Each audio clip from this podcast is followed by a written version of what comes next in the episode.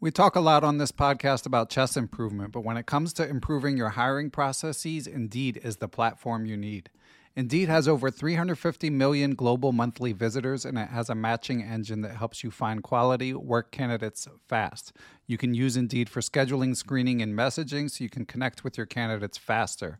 And Indeed doesn't just help you hire faster, 93% of employers agree that Indeed delivers the highest quality matches compared to other job sites, according to a recent Indeed survey. Years ago, when I was running a chess teaching business, I found it hard to find good help, and I had to go through a lot of back and forth to even screen potential candidates. Indeed allows you to do those things efficiently in one place. Indeed's matching engine is constantly learning from your preferences, so the more you use Indeed for hiring, the better it gets. Join more than 3.5 million businesses worldwide that use Indeed to hire great talent fast. And listeners of Perpetual Chess will get a $75 sponsored job credit to get your jobs more visibility if you go to Indeed.com slash chess. Just go to Indeed.com slash chess right now, and you'll be supporting our show by saying you heard about Indeed on this podcast. Indeed.com slash chess. Terms and conditions apply. Need to hire? You need Indeed. Lucky Land Casino asking people what's the weirdest place you've gotten lucky? Lucky? In line at the deli, I guess? Aha, in my dentist's office. More than once, actually. Do I have to say? Yes, you do. In the car before my kids' PTA meeting. Really? Yes. Excuse me, what's the weirdest place you've gotten lucky? I never win and tell. Well, there you have it. You can get lucky anywhere playing at LuckyLandSlots.com. Play for free right now. Are you feeling lucky? No purchase necessary. Void where prohibited by law. 18 plus. Terms and conditions apply. See website for details. Hey guys, it is Ryan. I'm not sure if you know this about me, but I'm a bit of a fun fanatic when I can. I like to work, but I like fun too. It's a thing. And now the truth is out there. I can tell you about my favorite place to have fun. Chumba Casino. They have hundreds of social casino style games to choose from with new games released each week. You can play for free anytime, anywhere and each day brings a new chance to collect daily bonuses. So join me in the fun. Sign up now at ChumbaCasino.com. No purchase necessary. VGW. Void prohibited by law. See terms and conditions. 18 plus.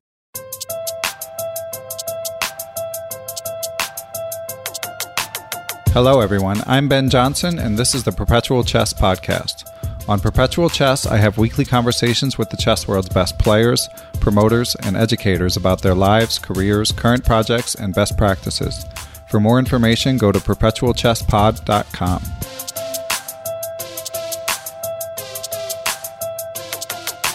Hey everyone, so I am here with International Master, someone probably who probably needs no introduction to those of you listening, but uh, John Bartholomew. John, thanks for coming on the podcast. My pleasure, Ben. Thanks for having me. So I'm a I'm a big fan of your YouTube channel. I'm going to try to uh, try to do an even-handed interview. But first of all, I just want to say I'm I really respect the way you present yourself to the chess community, and I'm a big fan of your videos. Oh well, I definitely appreciate you saying that. Yeah, I uh, strive to make videos in the way that I would want to listen to them or hear them as a viewer. So thanks for saying that. Sure, no, my pleasure. I mean, you have a you seem to have a unique perspective of the uh, the weaker chess player's way of thinking, whether he be someone like me, you know, a few hundred points weaker, or someone, you know, eight hundred, a thousand points weaker. Um, it seems like you you really do a good job uh, thinking about the way other people would see things. Is that something that you've worked on? I wouldn't say it's something I've worked on necessarily, but being a chess teacher, I think that comes naturally, having worked with many students who are either just getting their feet wet in the game or have been tournament players for a while but are struggling.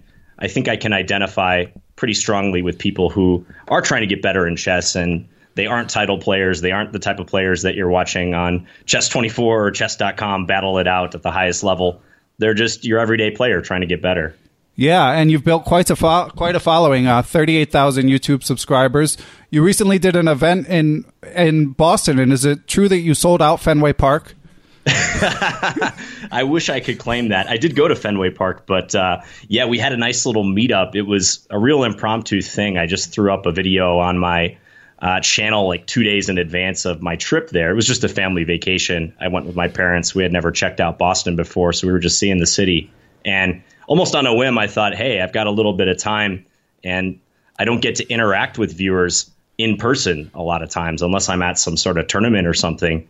So I thought, why not just try to organize a meetup and see what happens? You know, I wasn't really didn't have any expectations about how many people would show up, but it turned out to be uh, quite the turnout. There were, I'd say, roughly 50 people who showed up over the course of this afternoon. We held it in uh, Harvard Square, which is a famous little park in Boston right next to Harvard.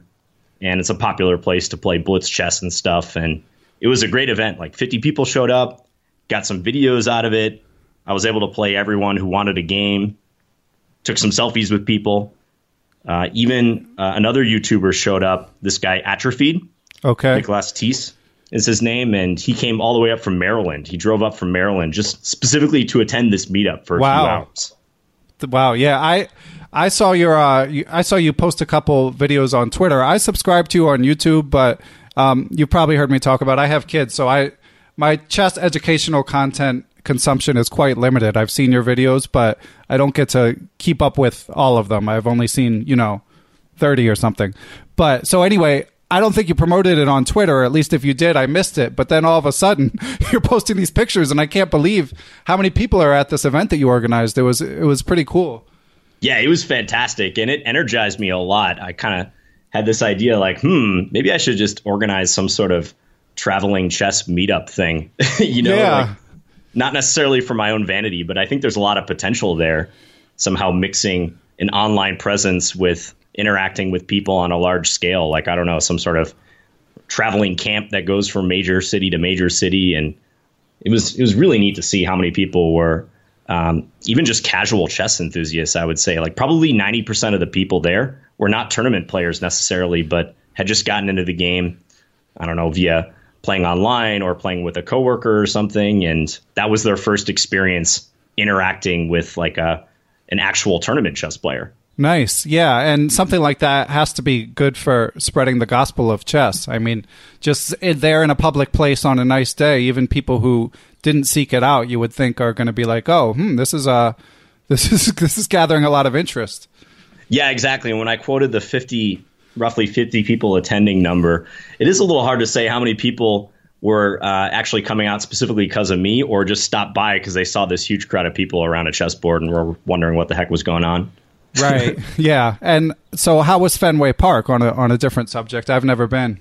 Fenway was great. I'm not the biggest baseball fan, but my dad is, so we made a point to go out there, and it was neat to see a historic ballpark. Okay. Um, I like Boston a lot. Great city. Yeah, it's a fun city. And how were the Blitz games? The Blitz games were good. So, like I said, we were able to record some. One of the subscribers I have was kind enough to record some of the games. So, I managed to avoid losing any of the Blitz games, but I was on the ropes pretty significantly in one of them against that other YouTuber I mentioned, Atrophied. So, and I did lose a Crazy House game. We played an OTB Crazy House game Uh huh. while I was there, so which is quite the trip. If Yeah. um, any of you are familiar with Crazy House, or if you're not, feel free to look it up. But you have to play with two sets in order to make it work. Yeah, I mean, I remember it's a derivative of Bughouse, wh- which makes it a derivative derivative of a derivative. But I don't remember the rules myself, actually. yeah, one person bug house essentially. Okay, and they play two boards. Well, you play one board, Uh-huh. so whenever you capture one of your opponent's pieces, Ah. that piece that you captured becomes your piece. Okay, got it. So if you take like uh, if you're white and you take a black bishop, it becomes a white bishop, and you can place that bishop on the board just like you would in bug house. Okay, and how's your uh, crazy house strength? Have you put some time in in it, or uh, Uh, I would say I'm not the strongest. I have a general idea of how to play it and what the basic strategies are, but there's a lot of opening theory in Crazy House I've come to learn. And I'm not up to date on that. right? Some of the openings that you think would be bad in Crazy House are actually pretty playable. like what? Can you Like think E4, E5, for instance. Uh huh. Oh, in Bug House, you don't play that for black so much because white can get in a quick bishop C4 and take on F7. right. But in Crazy House, this is apparently completely fine to play. And the Italian game is mainline theory in that variant. Huh. The the things you learn from uh from John Bartholomew. Well, I learned that from Nicholas Teese. So Okay. Atrophied, so I got to give him credit. Okay, full credit to Nicholas. he sent me a bunch of opening theory that I didn't actually end up assimilating, but a couple things I picked up from him. Okay, so yeah, I mean, and we mentioned this came from your YouTube following, and I, I, you know, in in preparing for this interview, I was researching your YouTube history, and I was surprised to see your first video was only about two and a half years ago. Yeah, that's right.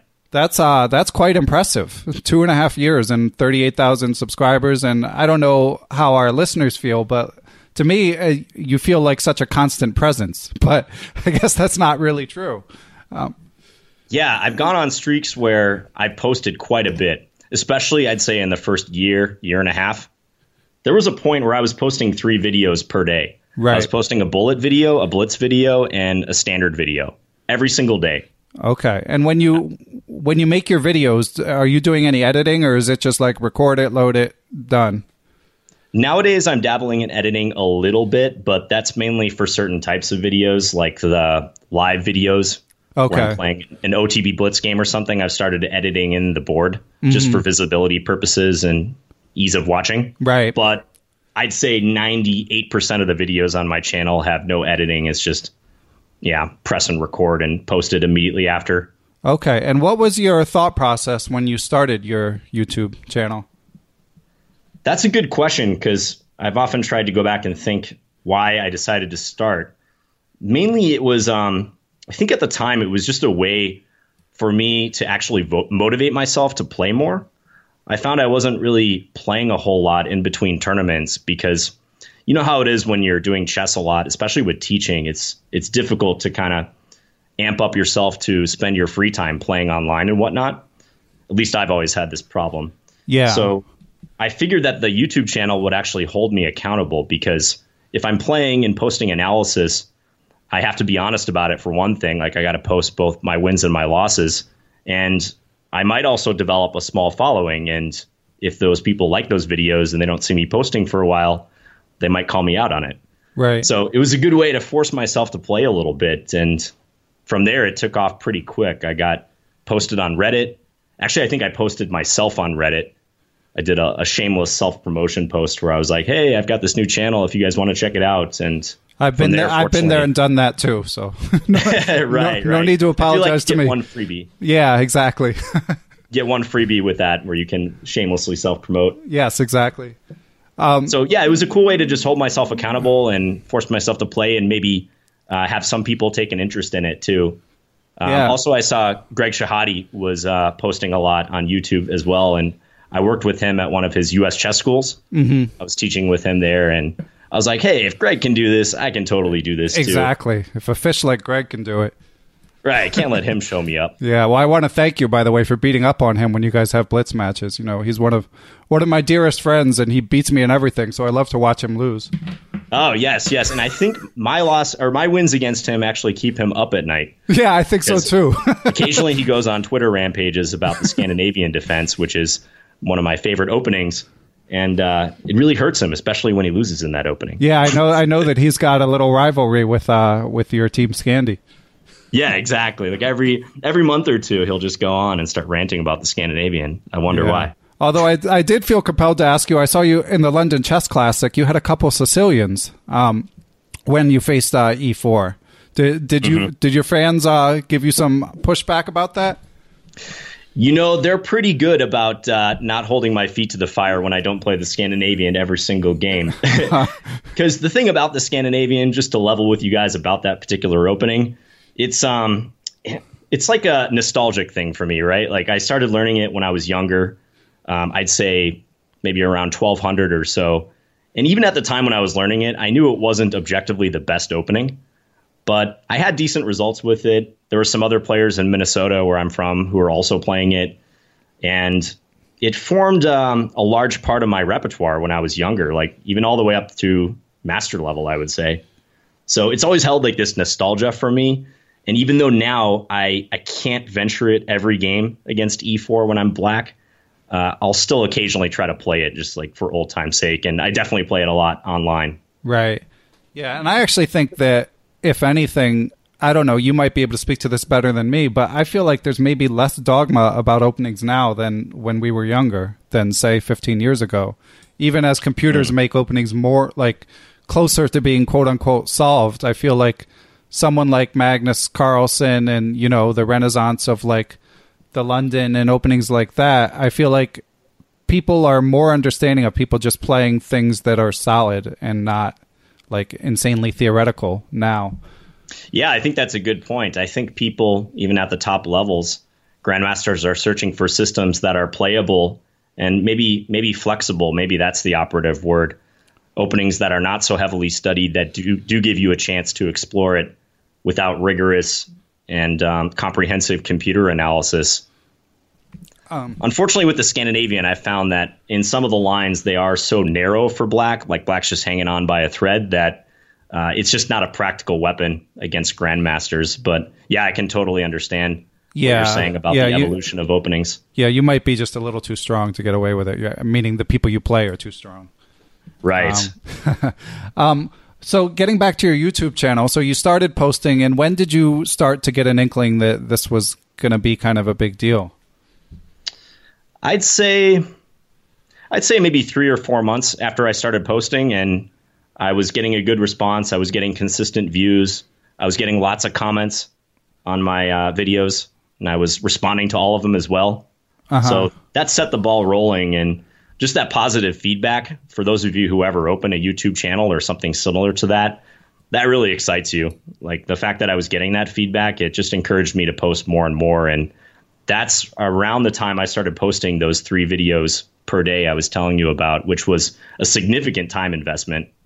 Three videos every single day. Um, you had Christof Sielecki, Right. Chess Explained on in one of the earlier broadcasts, and that guy is just a workhorse because he produces three videos per day. It seems like forever. He's been doing that for quite a while.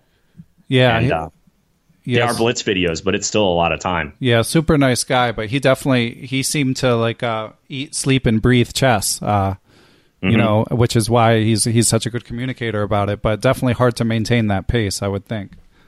Yeah, yeah, exactly. I think it's just like anything, you know, you'll probably burn out. Like I've gone through phases where I haven't completely burned out of posting, but there'll be a week where I'm just thinking to myself, it's, you know, it almost feels like a job to post a video this week. I'm just not inspired to do it. And nowadays I don't, I don't make a video. I don't force myself to, vi- to make a video in those circumstances. Yeah, and I know you've got quite a loyal following. Do you get um do you get like angry emails if you don't post at a, on a certain schedule, or are people understanding? No, I gotta say my followers are awesome. I think the the group of people who follow me as a whole are some of the coolest people out there, especially on YouTube, which we all know can be a pretty toxic environment sometimes. You know, there's that famous saying, right? Like, don't read the comments. Right, don't exactly. Read the YouTube comments. Um, but yeah, if you like look at the comments on my videos, they're just by and large extremely positive. I know when I had strep throat recently, I it was last week I wasn't posting, and um, a couple people just kind of jokingly said, "Hey John, we're gonna put out an MIA request for you. Like, are you are you okay? Did you fall off the face of the earth? What happened?" So you get people jokingly trying to um, kind of cajole you into posting again. So that's nice to see their concern if you're away for a while or their support. Like also when I'm playing tournaments, um, I should men- mention this: if I'm playing a GM Norm tournament or something, you wouldn't believe the amount of people that will go to the tournament website or they'll go to Chess24 or ChessBomb.com and comment in the tournament um, arena or the page that has all of the games for that event, and they'll be like, "Go John, Team Scandy," rooting me on. This, you know, 2450 rated IM. I Right. often wonder if some of the other participants in these tournaments are like wondering who the heck this guy is. Like, why does he have such a large following? Yeah, I think most people know who you are, but I get that. I've seen it, like in the Pro Chess League, for example. You guys were definitely a fan favorite. Yeah, yeah, it's really neat to see that, and that's um, all the power of the internet and YouTube right there. Yeah, well, I mean, it speaks to to the quality of uh, the product you put out too. I mean, I think people feel like, you know, uh, presenting these videos. If if people are watching you every day, it's like you're a part of their life. So they they like to give back. And I actually like I followed you at the London Chess Classic. Like stuff like that is is more feasible for someone who's not at their computer much like me to do. Like I like to track the large large tournaments on my phone. Um, and you know when you were doing those little quick hitters, updating how you were doing, that's like more feasible for me to watch than like a longer video. So yeah, I I enjoyed rooting you on too. Oh, thank you. Yeah, and that's a cool format, right? I feel like that might become more popular with chess players in general. I notice more people are putting out vlogs. For instance, uh, the Chess Brahs, Eric Hansen, Aman Hambleton, Yeah. have been making some vlogs when they play in tournaments, and I think that is a nice little format. And I think, especially if you're if you have experience with editing, you can uh, bring people up to speed pretty fast on what your tournament exploits are. Yeah, and it can go in, in different directions. Like uh, Kostya Kavutskiy, another former guest, and Isaac Stein- Steincamp, they were at the Reykjavik Open, and they did these sort of super detailed postmortems, um, which is, which is another way you can go. Um, so, but yeah, and and I like it. I mean, I, I think a lot of chess players like you know we want we like following chess, but sometimes we wish we were playing. And if you're not playing, like getting updates from someone who's there is sort of the the next best thing. Yeah, and to that end, as long as we're on that topic, uh, if there's a GM out there who's on the tournament trail and maybe leads an especially interesting life, I think you have great potential to market yourself via YouTube. You know, um, it's hard to make a living in chess, but YouTube is a, a great gateway to increasing your presence. So I think, you know, if someone, let's say in the top 50 in the world, were to open a channel and start posting regularly, post updates from the road, tell people what it's like to be a chess professional. I think people would love to hear that. I would love to hear that, even though I kind of have an insider view of what's that like, what the, what that's like. Yeah, I mean that was one of the ideas of this podcast. Obviously, I'm, you know, it's hard for me to crack the top fifty. I did manage to get Peter Svidler, but that's the closest you come to the top 50. Well, that counts for sure, but I'm just saying that was just one person out of many guests. But I do think that would be awesome. And yeah, I think may, we'll be interested to see if someone uh, runs with that idea. Um, yeah, that sort of thing excites me. Like with Twitch, even. What happens if a top 10 player in the world decides to make like one Twitch video per month? Maybe they just log on and play a tournament on chess.com. Maybe they play like Title Tuesday or something and they stream it at the same time. That would just be insane. Like people would love to watch that. Yeah. Yeah, and it's funny because like I feel like from an educational perspective, it wouldn't necessarily it wouldn't be any different than say watching one of your videos for I mean, it could be worse actually depending on how they are as a presenter. But mm-hmm. but just the novelty of someone that amazing at chess, I feel like would get people tuning in. Right, right.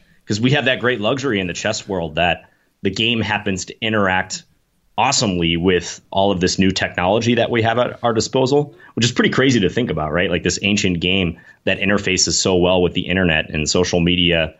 And I think people should take advantage of that, especially at the professional level, if we want to try and grow chess. Yeah, I mean, we don't know uh, where chess is in the the development curve. You know, I mean, it's obviously it's been around for you know 1600 years or whatever it is, but everything goes in cycles, and chess is clearly on an upswing, but we don't know what inning it's in in this upswing. So hopefully it's early innings. Yeah. Yeah, mean, definitely. I remember during the World Championship, this past World Championship between Karyakin and Carlsen, I was just kind of curious about the social media presence of Karyakin in particular, since he was the challenger and less known. And I remember looking on Twitter and I was shocked by how few Twitter followers he had. I think he had like something like 12,000 Twitter followers, and I was thinking, you know, this guy's like a whisker away from winning the world championship and becoming, you know, the world the the chess player to beat for the next however many years. Um, maybe Magnus Carlsen would have an argument against that, even if Karyakin did become world champion. But you get what I mean, and uh, it was a little depressing in a way to see how little marketing he had done for himself. Like this is not a call out of Karyakin, but maybe just a symptom of a greater issue in the chess world. Uh, I think as chess players, maybe we don't have the best sense of how to promote the game. Yeah, yeah. It's certainly, at best, it's on a case by case basis. I mean, FIDE is certainly not doing us any favors. So that uh, mm-hmm. there's definitely no unified vision being presented, with the exception of the the online sites are doing a good job, obviously. Mm-hmm. Um, but but yeah, from the the top level tournament, uh, they could do more. Right. Um, so you built this following with YouTube, and I know uh, you're a teacher. So were you basically? I mean, you know, we'll get into your background a little bit, uh, but let's just start with where you were two years ago. Like, how did it affect your work life? I mean, I already sort of, I've had enough YouTube people on to know that the the YouTube revenue itself isn't like a huge deal for someone's uh, livelihood, but how has uh, having 38,000 subscribers generally affected your life as a chess professional? I'd say it's mostly affected it positively in that I get a lot more inquiries for lessons now. Mm-hmm. Probably something like tenfold the amount of inquiries that I used to get prior to posting videos. And I was pretty busy with teaching even before I started doing YouTube. So you can imagine what it's like now. I have a pretty extensive waiting list going on. And as a result, I've been able to raise my rate and work less hours, make it easier easier on myself day to day. So, yeah, increasing my my coaching presence has been uh, the most visible positive byproduct as it relates to like my chess career, let's say.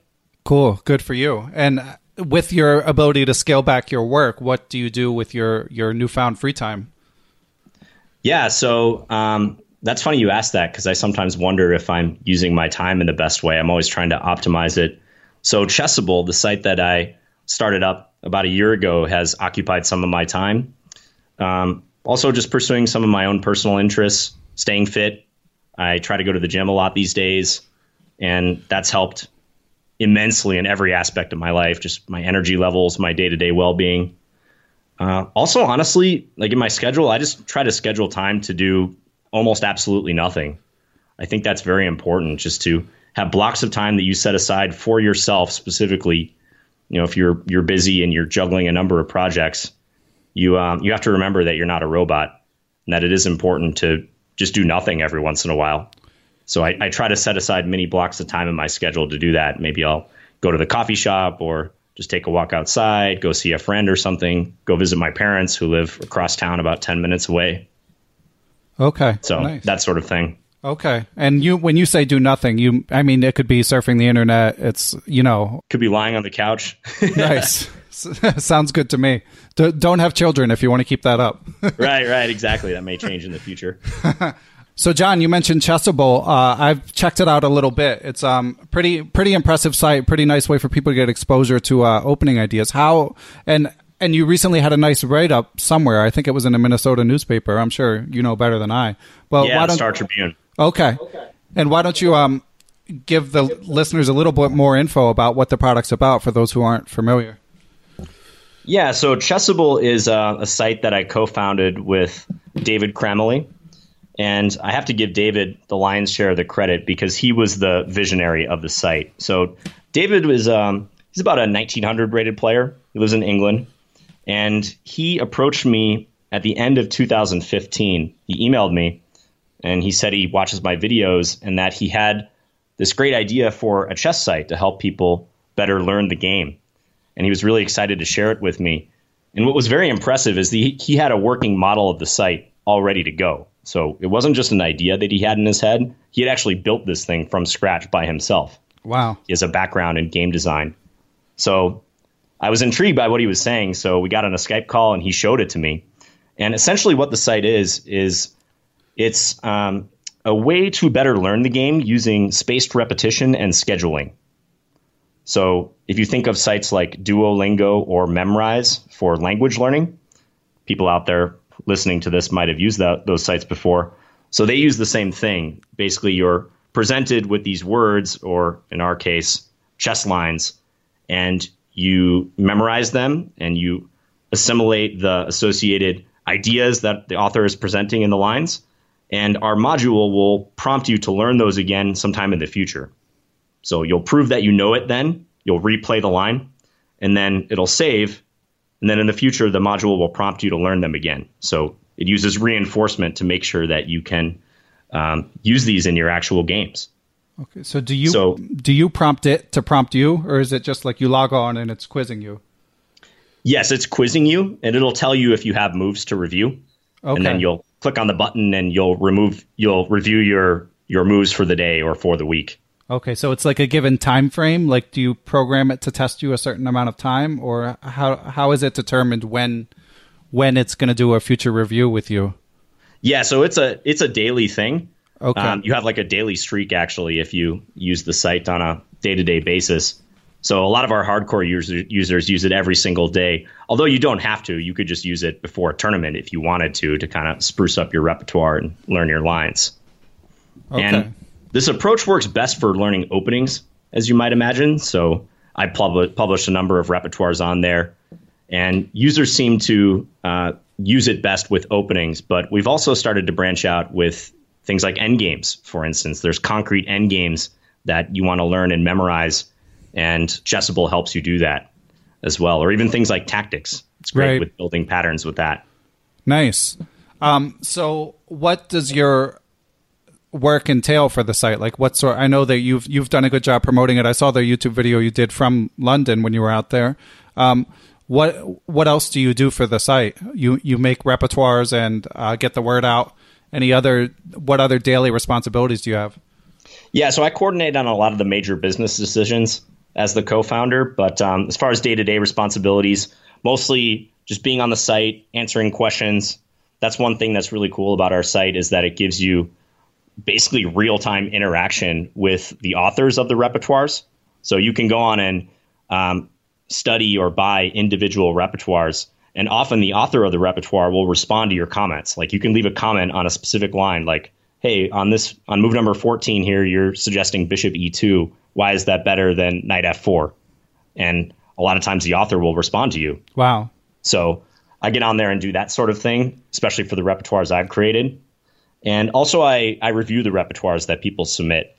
So i check them for accuracy and make sure they're good to publish because uh, one of our major goals with Chessable is to become a uh, centralized place for people to share repertoires, whether they're opening repertoires, endgame repertoires, whatnot, and allow a easy exchange of information, and also have repertoire authors get paid.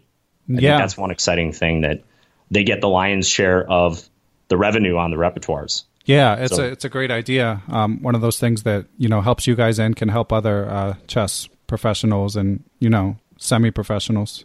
Right. So, what's uh, do you guys have like a five year plan or like in terms of uh, you said you were um, working on business development. What what else do you guys have planned?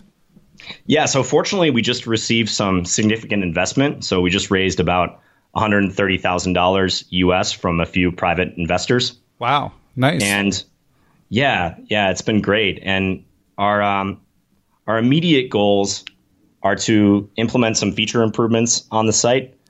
And to do that, we've actually hired a couple people part time to help us out, which is pretty cool. And also, we we're talking to some major chess publishers as well. We're trying to allow them to license their content on our site. oh, that's a good idea. The Chessable method, right. and we're getting close. We're getting close with a couple publishers. So Wow. I'm very optimistic that in the near future you'll see some uh, titles from recognizable chess books on our site. Pretty cool. That sounds like um, a, a really nice symbiosis. So, were these venture capitalists that invested in your site were they from the uh, the chess domain, or were they just regular venture capitalists? Yeah, they are. They all have a, a working knowledge of chess, and uh, in the case of one of our investors, quite a good knowledge of chess. So he's a master himself. Okay, so was it like sort of through chess channels that you found these investors? Yep, that's exactly right. And when I was in London back in December, I was there playing the London Chess Classic. I actually met up with a couple of these investors. Okay, So I was able to to meet them face to face, and I was very happy when things worked out later that they came on board with investment and joined our team. yeah, it sounds pretty cool. It's kind of like a proper startup now with you guys hiring people and with your, your growth plan in place, and and um, I'll, I'll be I'll be watching to see what what you guys develop. Yeah, it's really exciting. Um, I got on board originally because as a chess teacher, it's something that appealed to me. Being able to direct my students to repertoires that I've created and say, "Hey, I put in the work to um, give you guys access to this resource." So, for instance, I published a D4 repertoire for White, and I made it freely available on the site. It has several hundred students, so several hundred people that are studying the repertoire right now. And I just created an entire repertoire for D4. It goes about 10 moves deep.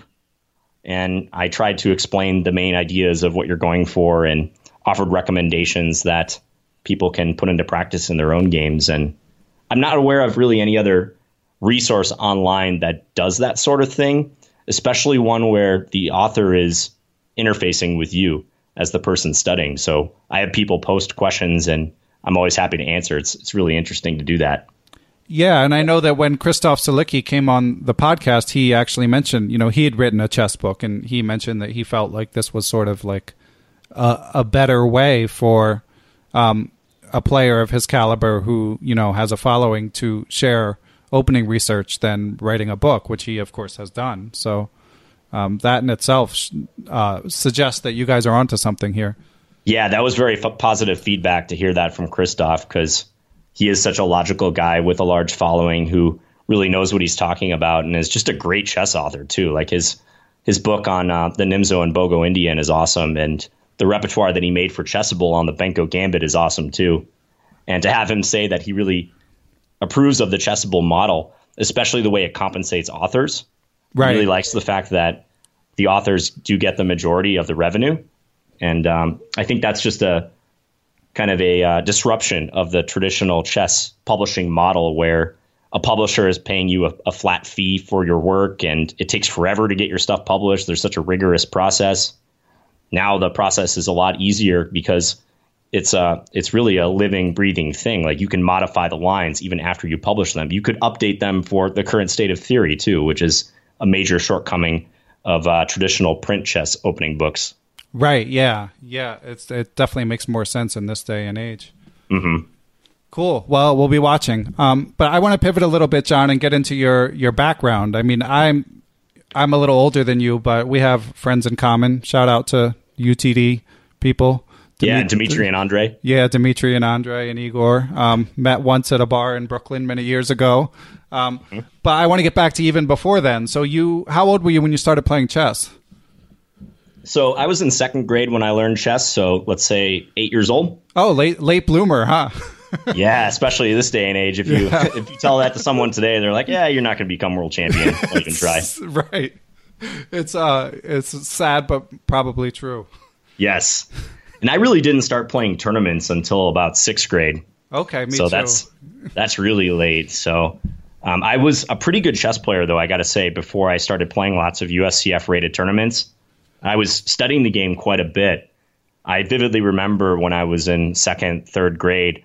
I would go to my school library and check out books on chess. And I think over the course of the, the school year, I read every single book they had there on chess, which probably wasn't a lot, but back then it seemed like a lot. Yeah. And, and I was books, bringing these books home and working through them on my own. Yeah. I feel like the books were a lot worse then, too. I you think know. so? Or at least I don't know. It was a lot harder to figure out which ones to get. I mean, there were no. Uh, I'm a. I'm like we've said. I'm a little bit older than you, but like when I was a kid, when I was 12 and starting out, there were no Amazon reviews. I mean, there was mm. chess bookstores at tournaments, and that's sort of where you got your books. But it was just a sea of books, and who knew which ones to get? um, so you're almost picking one up at random, or relying on word of mouth, maybe what some other person told you to get. Yeah, which is you know, I guess that's sort of what you're doing with Amazon reviews too, but they're more crowdsourced. I mean, it's you know, you you right. have a, you have a lot more voters. Um, but anyway, that's neither here nor there. So what uh what what was your initial introduction to chess? Like who taught you? Yeah, so it was a friend of mine, and uh, I went to like this before school program. Like my parents would go to work, and they dropped me off at this before school program, like an hour or two before classes started. And a friend of mine in that program taught me. Uh, his name is Aaron. Got to give him a shout out, right? Got to right, give a shout out to the person who teaches you chess. Yeah, definitely. and he was my first opponent, so um, that was the initial challenge that was presented to me in chess was like, okay, how do I beat Aaron? Right. I just want to beat this one one dude who taught me the game. and uh, eventually, after maybe a month or so of trying, I was able to beat him, and that's when I started checking out those books. Um, I also got a tabletop chess computer a couple years later. My parents purchased me one, and I credit that thing with giving me the most progress in chess. That was my my first real opponent, if you will, aside from Aaron, because no one in my chess in my family played chess. So I was really um, just trying to seek out opponents all the time, and this is before the internet was a big thing. So I didn't really know where to turn. So my parents had the foresight to get me this tabletop chess computer, and it had 72 levels on it. And I think it topped out at about maybe 16 or 1700 USCF strength, something like that. And I started at level zero and I wouldn't go on until I beat the level. And over the course of something like a year and a half, I eventually beat level 72. So just trial and error, banging my head against the wall, figuring out how to beat each level. I eventually beat level 72, and that gave me a ton of confidence. Nice. That's yeah. about the time I started playing tournaments after that. And you made a YouTube video about that, right? Yes, I did. Yeah. Yeah, which uh, ironically is one of my highest viewed videos, even right. though I kind of didn't intend it to be that way. Right. Yeah. You just never know. But I mean, anyway, you give your parents credit, and I'm sure they, they deserve credit at large, but I mean, it speaks to your, your work ethic and I guess your sort of uh, your passion for chess. I mean, a lot of kids might get something like that and use it once and then go back to playing video games, but it sounds like to you it sort of became an obsession right away. Yeah, definitely, which I've seen since then in a lot of my students and a lot of people who I talk to that have got into the game. Um, I think chess definitely tends to attract introverted people who are comfortable working on their own. And you know, I remember even when I was five years old, I I got this Lego pirate ship for Christmas, and this was like the only gift I wanted. I was just looking forward to it for months. My parents got it for me, and Christmas Day I opened it up and then immediately took it to my room. I was like, "See you guys later." To my mom and dad and my brother, I'm gonna put this thing together. Nice. And it took me like I don't know a day or two. I didn't come out of my room hardly at all except to eat and um, I finally built that thing. And that's sort of the approach I use for chess too. Like I I definitely don't mind doing work on my own, even back then, and um, trying to figure out how something works or how you get good at a certain skill. And and you mentioned that chess is a game that appeals to uh, introverts and problem solvers. I I agree. You're obviously a problem solver. Do you do you also consider yourself an introvert? You know, I've thought about that a lot. Um, I might be more of an ambivert, but probably trending towards an introvert. Yeah.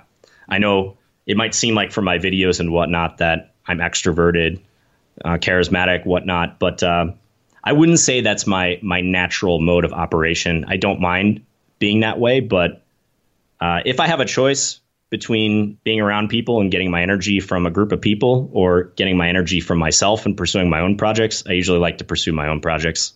Yeah, yeah, I I can relate. Um, Okay, so moving forward with the chess, how soon was it before you started showing up on like US top 50 lists and stuff like that? So between grades 6 and 8, so let's say between ages 12 and 14, I made quite a bit of progress. I think I went from about 1200 rated to over 2000 in wow. that time period. Uh, which nowadays is probably pretty standard for most of these prodigies. Yeah. But um, yeah, back then, like let's say 1996 to 2000, uh, that was a pretty significant jump. So I'd say, yeah, right around seventh, eighth grade is when I started appearing on those lists.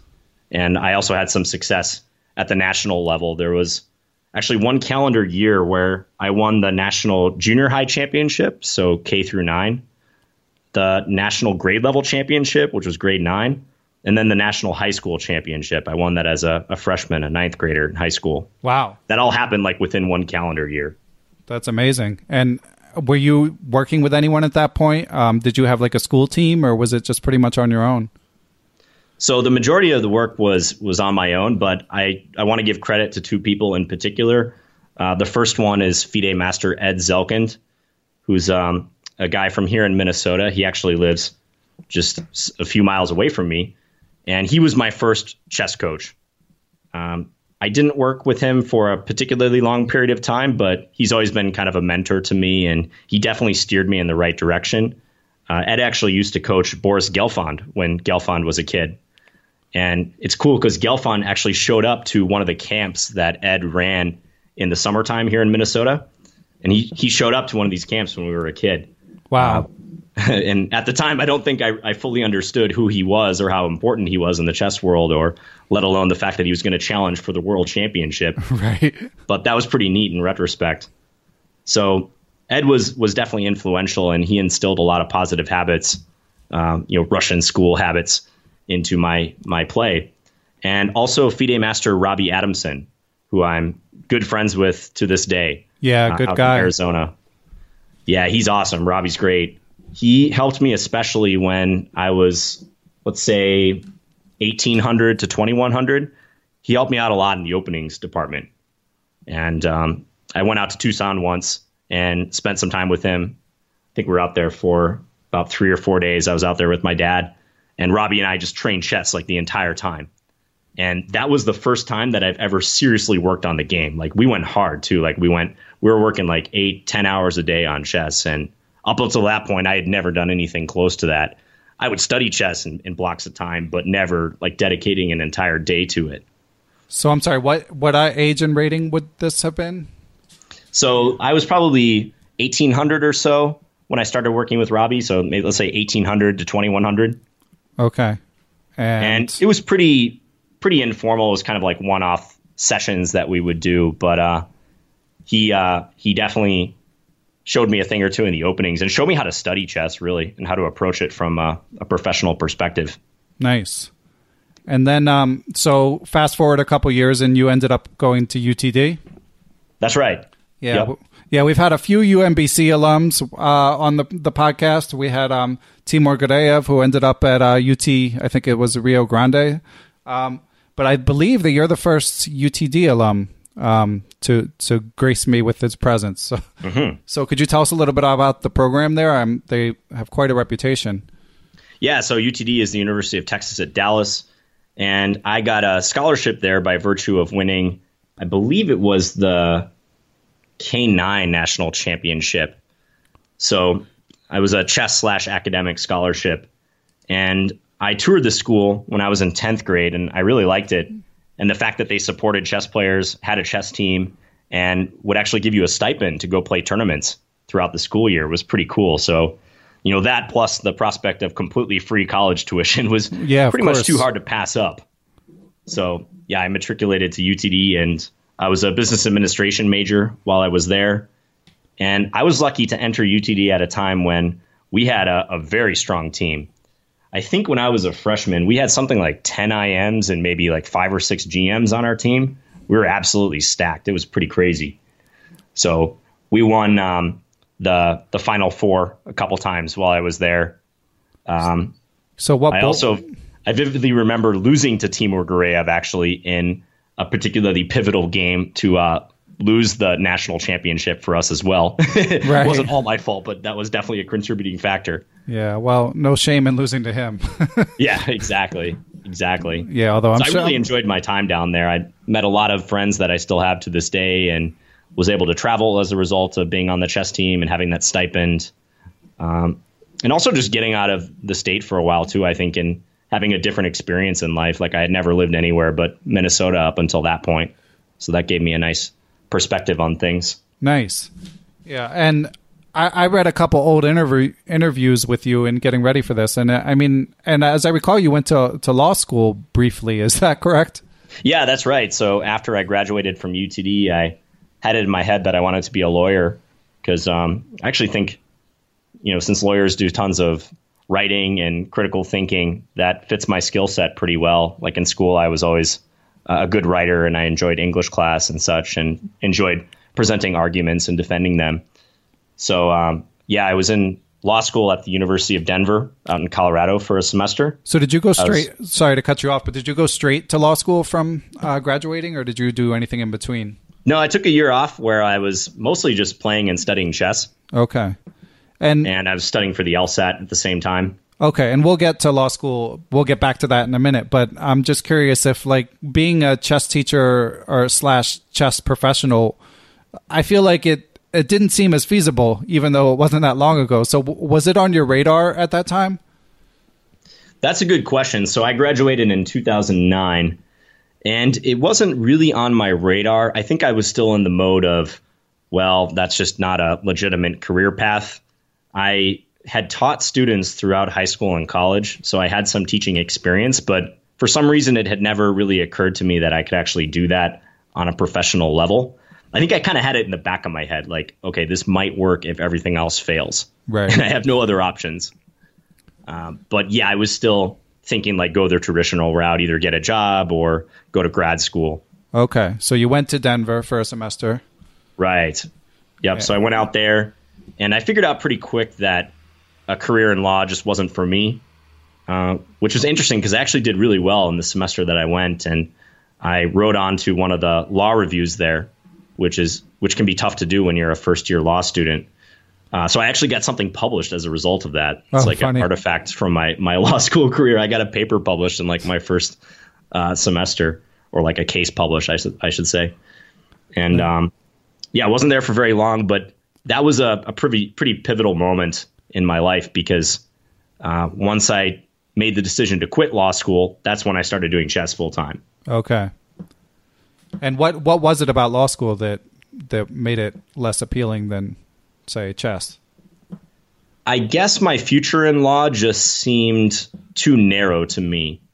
In talking to my professors and lawyers that I met in that first semester, and seeing the type of work that you do mm-hmm. as a lawyer, which is um, some people probably listening to this may know, but if you're a lawyer in the U.S., you don't do the flashy stuff that you see on like Law and Order SVU.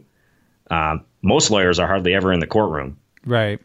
Most of it is pretty boring transactional work where you're stuck at a desk and um, you're not doing the exciting things that you see uh, in all these courtroom dramas, which yeah. is okay. I mean, I'm sure there's lots of people who are passionate about law, but um, and I actually even knew some of that coming in, but I think just having that staring you in the face and liking aspects of studying law, but just not relishing the prospect of practicing it, that kind of soured me on law pretty fast. Yeah, I had a, a similar experience back. I when I graduated college, I worked at a law firm for a couple years, uh, like a corporate law firm, and I saw that most of the lawyers weren't that happy. Not not saying you know for any lawyers listening, I know there are happy lawyers, but my personal experience was the ones that I saw weren't that happy. But I still actually was planning on going to law school myself, and I took a year away from working at the office to teach chess, and then just realized I like teaching chess better than the life that the lawyers I saw led. So I also narrowly avoided it, but took one less step than you. I, uh, mm. I didn't quite go. I realized uh, before I even went to law school that uh, it wasn't the path for me. Yeah, yeah, and uh, just the practicality of being a lawyer too. I know when I graduated, I think a lot of people had the same idea. Graduated from undergrad, that is, was the economy was in the sewer, and a lot of people either couldn't find jobs or were just vastly underemployed. So I think many had the idea like, hey, let's go back to grad school and get some more education and ride out this recession. Right. So as a result, there was a glut of lawyers produced several years later, and it's a, it's a very difficult industry to crack unless you went to an extremely prestigious school and did very, very, very well. Yeah. Yeah. So okay, so when you dropped out of Denver, where did you live after that? So I went back to Minnesota briefly. I actually had to go back home and have knee surgery. I tore my ACL and ended up having surgery back there and kind of recovered. Was living with my parents, and uh, I think in I want to say about April 2011. So I quit law school at the end of 2010, and by like spring 2011, I moved out to New York City, and that's where you and I ended up meeting. Yeah, our one and only encounter. right. Yeah. Exactly. Exactly. Yeah. So I lived in New York from 2011 to 2012. Okay. And you taught for chess in the schools? Yeah, so I taught for chess in the schools a little bit. I was also doing private teaching too. Okay. dipping my toes into that aspect of um, making it as a chess professional, really not knowing what I was doing. So um, I moved to New York um, almost as a spur of the moment thing. I um, had some friends there. So, like we were talking about, Dimitri and Andre, who are chess players as well. So international master and FIDE master, Andre Zaremba and Dimitri Schneider. So they were my roommates when I moved out to New York. And um, they provided a lot of motivation. They knew I wasn't happy in law school. And they uh, fortunately had a place opening up in their apartment. And they were like, hey, you can move in here if you want. And at the time when I had quit law school, I knew I wanted to give chess a shot because, like I had said earlier, I had it in the back of my head for a while. And I figured, okay, this is a a great chance to just roll the dice in life and see what happens. And you know, worst case scenario, I go crying back to Minnesota and beg my parents to let me move back in with them. and um, fortunately, that didn't happen. I got out to New York. I did start working for Chess in the Schools, which is a nonprofit in New York City, but also worked on building up my my private teaching as well. Started teaching a bit online and in person. Yeah, and I and I think the reason we only crossed path once in New York is because you didn't last that long. yeah, I was only there for a year. Yeah, I mean a year is not not a tiny amount of time, but uh, but we lived on the opposite sides of New York, so I uh, really enjoyed your roommates' company, but didn't get to see them as much as I would like. Um, yeah. So, what made you decide to leave New York? So, uh, at the time I was thinking about staying or leaving, I was starting to get a lot of students online and that was becoming the majority of my chess work. I was doing a lot less in person around New York City, a lot less teaching in schools, But my online business seemed to be taking off. I was getting students from all over the place, around the US and abroad via Skype. So I thought, why pay New York rent and live in a place with a huge cost of living when I can go back to uh, Minnesota and because I always had it in my head that I wanted to go back and live in my home state. I really like it here, and most of my friends and family are here. So it just made sense from a cost of living perspective to to do that and still grow my online business. Yeah, it sounds sounds very rational. Although a lot of people will, you know, a lot of dyed in the wool's New, excuse me, dyed in the wool New Yorkers will will live there even though it doesn't make sense. You know? Yeah, but, yeah. Well, that's what everyone says about New York, right? They always especially people who didn't grow up on the East Coast are like, well, New York's a great place to live for a while, but I wouldn't want to be there permanently. Yeah, well, I, I, certainly it took me a while to arrive at that place. It took took some kids for me to come to that conclusion, but uh, ah, right, but but yeah, it's uh, I think um, very practical decision on your part. Mm-hmm. Uh, so, what was driving the online business? You know, before you were a YouTube superstar. I would say it was mostly word of mouth, and you know, chess teaching is so funny because there's no playbook or no resource about how to do it properly. You have all these different like kind of snippets that you might get from books or articles, and maybe it's a little easier to figure out how to be a chess coach nowadays. But yeah, like back then, like you know, 2011, 2012, I was just making it up. Basically, I kind of knew what worked with students I had taken on in the past when I was in high school and college but um, I was really just figuring things out on the fly. But I think my um, my prowess as a chess teacher was reflected in the positive feedback I was getting from students, mm-hmm. and also the the very flattering um, feedback I would get when they would refer me to other students. They'd say, "Yeah, John has done a great job with me," or if it was a parent, like John has done a great job with uh, my son or daughter. You should, you know, hit him up for lessons, basically. So most of my um, students that I had from the beginning were just purely through word of mouth. Okay, and was it? I'm sure it was a mix, but was it more adults or more kids or or what? more kids? Definitely. Okay, and what yeah. is what is your opinion of like the you know the the best ways to improve?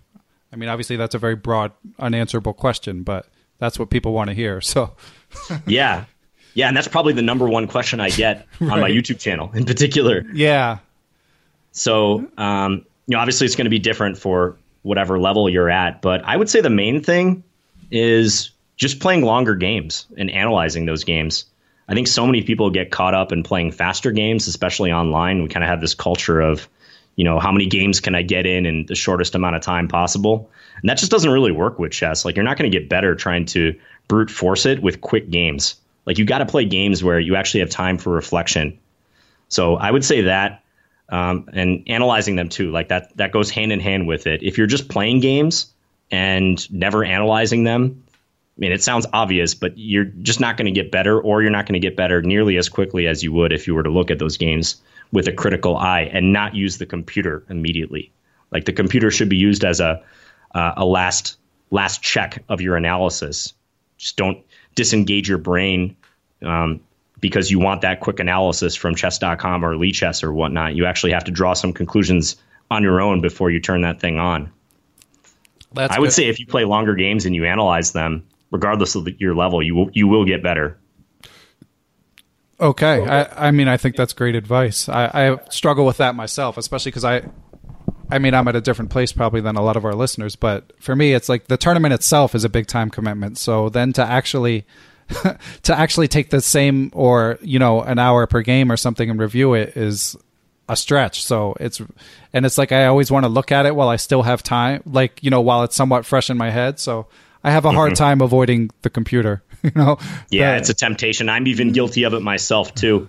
Uh, i've had a number of like do as I say, not as I do moments as a chess teacher and YouTube personality and whatnot, where like I'll, I'll, take a quick peek at the engine when I probably shouldn't. Yeah, it's just so hard not to, especially if it's like one position, you know, like right. that that one critical moment where you're like, God, there had to be something there, and you just, you know, the game ends and you just want to look, you know. Um, yeah.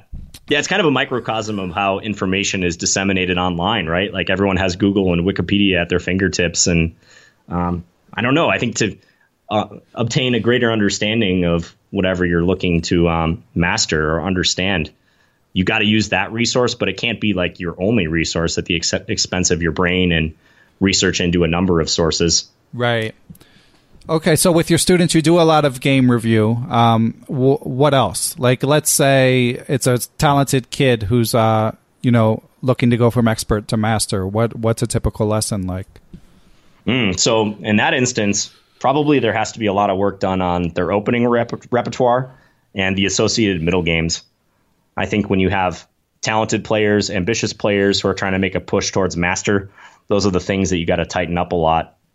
Yeah. So, yeah, we would probably work quite extensively on their opening repertoire and making sure they understand the associated middle games as well. Yeah. And kind of along with what I was talking about earlier, just instilling them in them a uh, a sense of how to properly study chess, like Robbie Adamson did with me. Like up until that point, up until a good player sat me down and said, "Here are the things that you do. Like this is how you use ChessBase. This is how you effectively use chess books. Um, these are the habits that you should avoid." Like So, up like- until that point, I hadn't really thought about it. So what did I mean? ChessBase is probably tough to explain uh, on an audio only podcast. But what did he tell you about books? Um, I think it was mainly like what sort of books would help you and the takeaways from them. So, uh, for instance, I know uh, a dilemma that a lot of people run into at all levels is you pick up this chess opening book. It's like 500 pages long. It has all these variation variations and sub variations.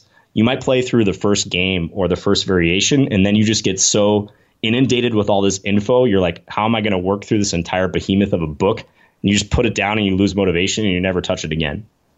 So he kind of showed me how to parse through that information properly, what variations that you don't have to uh, play out on a board or play out on your your screen, and uh, which ones are like important to look at essentially.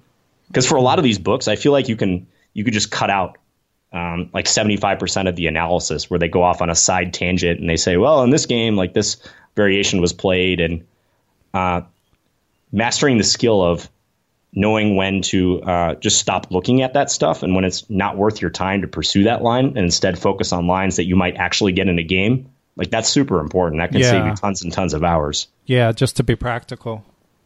Yeah, and I think Greg Shahade even mentioned this in one of his blog posts that he thinks chess books should be about, you know, a fourth or the fifth of the size that they currently are. Yeah. And I completely agree. Yeah, It gets too much information. Like even professionals yeah, uh, have no interest in studying that much. right. Um, okay, and what are what are your favorite chess books? That's a good question. So, um, I, I guess I have a few different books for different categories. I really like Mikhail Tal's book, My Life in Games. Oh wow, I think as far as a chess autobiography or biography, that's one of the best. It's very entertaining, and I just really liked his writing style. Um, a book I recommend to a lot of people who are trying to improve is this book, Tune Your Chess Tactics Antenna. okay, not, not familiar with that one. Yeah, it's not super well known, but um, what I like about that book in particular is it it tells you how to train your sense of danger and what signals you should be looking for in a position that might um, cause you to look for a tactic. Because one thing I harp on in my videos and with my students is uh, sense of danger, and especially Right. paying attention to undefended pieces. Yeah, I've seen that in your tactics videos. I have. Yeah, you you do a really good job of uh, you know, giving people mental shortcuts. Yeah, thanks. And probably my my longtime viewers are sick of me talking about it all the time, but players who are say below 1600, that's the thing that just dominates the type of games that they're getting. Undefended pieces, people just making straight up blunders and really not being able to go like 10 moves without making some catastrophic error like hanging a knight or something for free. Right. And I, I firmly believe that you can't really progress in chess until you get a handle on that. Like it makes no sense to study advanced middle games or specific end games even before you um, are, are capable of playing a, a game where you're not not dropping your queen. Right. Cool. So- yeah. Go ahead. I like that book for uh, training that sort of thing. And one other book I wanted to mention is this book by an English grandmaster who was uh, IM at the time he wrote it. It's called Amateur to IM by Jonathan Hawkins. Okay. And that book is a really cool one because he was a kind of a late bloomer in chess, and as an adult, I think he was rated about 1700 in his 20s, and just decided he wanted to get good. Oh wow! And he and he documents the the basically the path he took to become uh, international master. That's a great recommendation because you know I get emails from listeners saying like, you know, obviously we have we have some kids we have kids listening, middle aged people, but there are a lot of adult, uh, you know, chess enthusiasts looking to improve who say who've asked me to get like an adult chess learner on, but the problem for me has been it's a little bit harder to parse exactly who to get. um, Mm, you know, yeah. so that's that's a great recommendation, both as like um, something I'm interested in reading, since I'd still like to improve in theory. Um, yeah, it's a great book, and interestingly, probably 90 percent of the book is on endgames. Okay. So he heavily credits the endgame as giving him uh, the most improvement in chess. Yeah, well, I've heard it suggested that it's sort of the low hanging fruit. If you look at chess, sort of, I mean, not at your level, but like at sort of a more club play level, from a strictly p- practical perspective, you know, people like people either like or know they have to study tactics, and people love to study openings, but end games are, uh, you know, end games are like putting in golf. You know, they're uh, they're um, they're where you know where the rubber meets the road, or whatever your cliche is. They're you know so many half points are decided in end games, and you know it often gets overlooked, or at least it gets shunted aside as sort of like a one off when it happens. Totally, totally. And even within end games, I think there's um, kind of a useful partition to think about for a lot of people, like knowing exact positions and knowing end game theory. Right. There's kind of two two elements to that. Yeah. And uh, you need to have both to um, play chess proficiently and play the end game well. Yeah, for me, it's like I like looking at like virtuoso endgame performances, but I hate studying endgame theory. Yep. Um, so okay, so John, we only have a little bit more time. Um, I wanted to get back to before we go. Obviously, I want to talk a little bit about chess playing. So um, I know that uh, you've been pursuing your GM title when you get a chance. What's uh, what's the status of that pursuit? So I've been an international master since 2006. It pains me to say so, over 10 years now, and I've been most mostly floating between 2440 and 2460 in that time period. So I would love to make my grandmaster title. I would say at the moment I'm not spending enough time on my chess study in order to make a serious go at it, but in scaling back my commitments, especially with my private teaching, I have freed up more time. So I hope to fill that time by kind of getting back to my roots and studying more. Um, I have a just like a lot of guests you probably had on. I have a love hate relationship with pursuing the grandmaster title because obviously it is the the culmination. It would be the fulfillment of my personal chess dream, really. But uh, just the unpredictability of it makes it such a tough thing to to plan for and maybe even justify, if you will, pursuing. Yeah, yeah, for sure. And do you have any norms? I have one grandmaster norm. Yeah, I got it in 2013. Okay. And for you, someone at your level, like if you do push your pedal to the metal and try to try to push for that title, what what sort of work would that entail? How would you study? I think for me in particular, I really need to improve my openings. I think that's the one area of my game that's uh, lacking. And I also probably need to work on my calculation a lot too. Uh, stylistically, I like playing end games. I like playing strategically. I feel most comfortable when the game is a slower pace and maybe there's uh, some sort of maneuver or plan I can employ. I generally don't have problems in those types of games. But uh, when the game gets very sharp, and also when the game immediately entails a lot of opening theory right from the get go, I think some higher rated players can expose that against me, or even some well prepared lower rated players. Right. Yeah, you're so solid. When I watch your videos, sometimes it's like I don't even know how like how you won or where your opponent went wrong. Mm, yeah, I found that style works extremely well in beating lower rated players. Like I hardly ever lose to lower rated players, especially OTB. Right. Um, but it's not so great in trying to get grandmaster scalps. Yeah. Uh, one of my good friends in the chess world is international master Keaton Kiewra. Mm-hmm. He's from Nebraska, lives out in California now, and he and I have like diametrically opposed styles. He is becoming a little more solid actually nowadays, but he is very good with the initiative. He plays like the Sicilian Dragon as black. He's played it his entire career, and I know when he was hunting for norms really actively, he still is, but especially a few years ago, he would have tournaments where he would lose to players that I would like never lose against. Yet he would also go on a streak where he would beat two or three grandmasters in a row in a tournament. So guess who has more grandmaster norms? Me right. or him? Yeah, exactly. you want you want to embrace volatility. Right, right. That's funny. Whereas for me, like my rating has usually just oscillated in this narrow band. Like I don't vastly overperform or vastly underperform. I'm usually like right in the middle, and that's not so conducive to making grandmaster norms. Do you think that that's a flaw in the norm design? Um, that's a good question. I don't know. Um, It is for you, at least. it is for me. Yeah, I want to be selfish and be like, yeah, FIDE should totally change this. Um, but no, I, I just kind of look at it as another challenge I have to tackle. I mean, you, you always got to reinvent yourself, right, when you're trying to take your game to the next level. So I think for me, that'll just make me a better chess player as a whole if I can fight for a win in positions that previously I haven't gravitated towards. nice. Okay, well, John, one more question. I saw an old interview. I don't know if this is still the case, but it said you were a pretty big NBA fan. Yeah, so I used to watch a lot of NBA, not so much anymore, but maybe now with the Timberwolves becoming more of a aspiring, uh, decent franchise, if you will. I still yeah, like it. yeah, they're uh, they're up and coming for sure. Um, what? So, um, so what else would you do in Minnesota? Um, like day to day life when you get out of the house. I guess you have family there. So, what else? Do you go out to bars or more of a stay at home kind of guy? I like a good mix. You know, I like hanging out with my friends and going out. Um, I definitely like to stay physically fit. Like I was saying earlier, I I go to the gym uh, almost on a daily basis. I'm usually there like five or six times a week. I like to read a lot. That's kind of my escape. So I've always got some book I'm working through. Fiction or nonfiction? I, I like both actually. Um, I really like biographies and autobiographies. Me too. So I tend to gravitate towards that genre, but I also like uh, classic works as well. So classic fiction and such. nice. So Cool. yeah, I try to do a little bit of everything, and I like to travel as well. I mentioned this recent Boston trip. I I definitely like uh, just taking short trips and seeing places I haven't seen before. But not a lot of chess tourism at this point, I guess.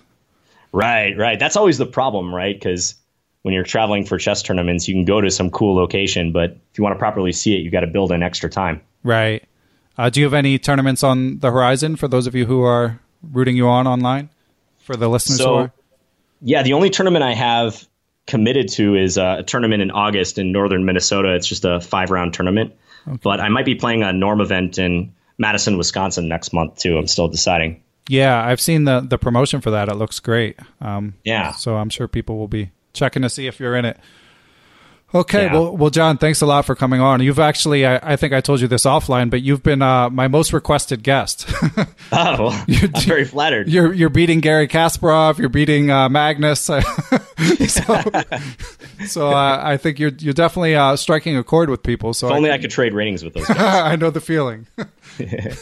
Well, yeah, thanks so much for organizing this. I really appreciate the work you've done with this podcast, and I really enjoyed it. Hopefully, I can be back on again in the future when you start taking repeat guests, maybe down the line. Yeah, yeah, that's definitely in the works a year or two down the line, and you know, I'm I'm eager to see what happens with Chessable. So uh, you can uh, pop in and give us an update at some point. And um, last but not least, I think most again, I think most listeners know how to reach you, but what's your preferred method of uh, people tracking you down? So if you go to my YouTube page, which you can find just by typing in my name, John Bartholomew, on YouTube, uh, there's an about page, and that will link to my email. It'll unveil my email. Okay, yeah, and John's on on Twitter a little bit, and you guys, I think, Yeah, if you tweet at it. me too, I'll, I'll almost certainly see it. Okay, Especially if you tweet something funny, I'll probably reply. nice. All right, cool. Well, thanks again, John. I really appreciate your coming on, uh, and uh, hopefully we will talk soon. yeah, thanks a lot, Ben. Appreciate it. Thanks for listening to Perpetual Chess. To hear more episodes, give feedback, or suggest guests, go to perpetualchesspod.com. If you like the show, please help me out by telling your friends and giving me a high rating on iTunes. I'll be back next week with another episode of the Perpetual Chess Podcast.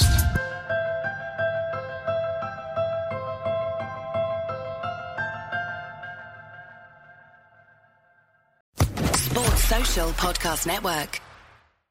With the Lucky Land slots, you can get lucky just about anywhere. This is your captain speaking. Uh, we've got clear runway and the weather's fine, but we're just going to circle up here a while and uh, get lucky. No, no, nothing like that. It's just these cash prizes add up quick. So I suggest you sit back, keep your tray table upright, and start getting lucky. Play for free at LuckyLandSlots.com. Are you feeling lucky? No purchase necessary. Void where prohibited by law. 18 plus terms and conditions apply. See website for details.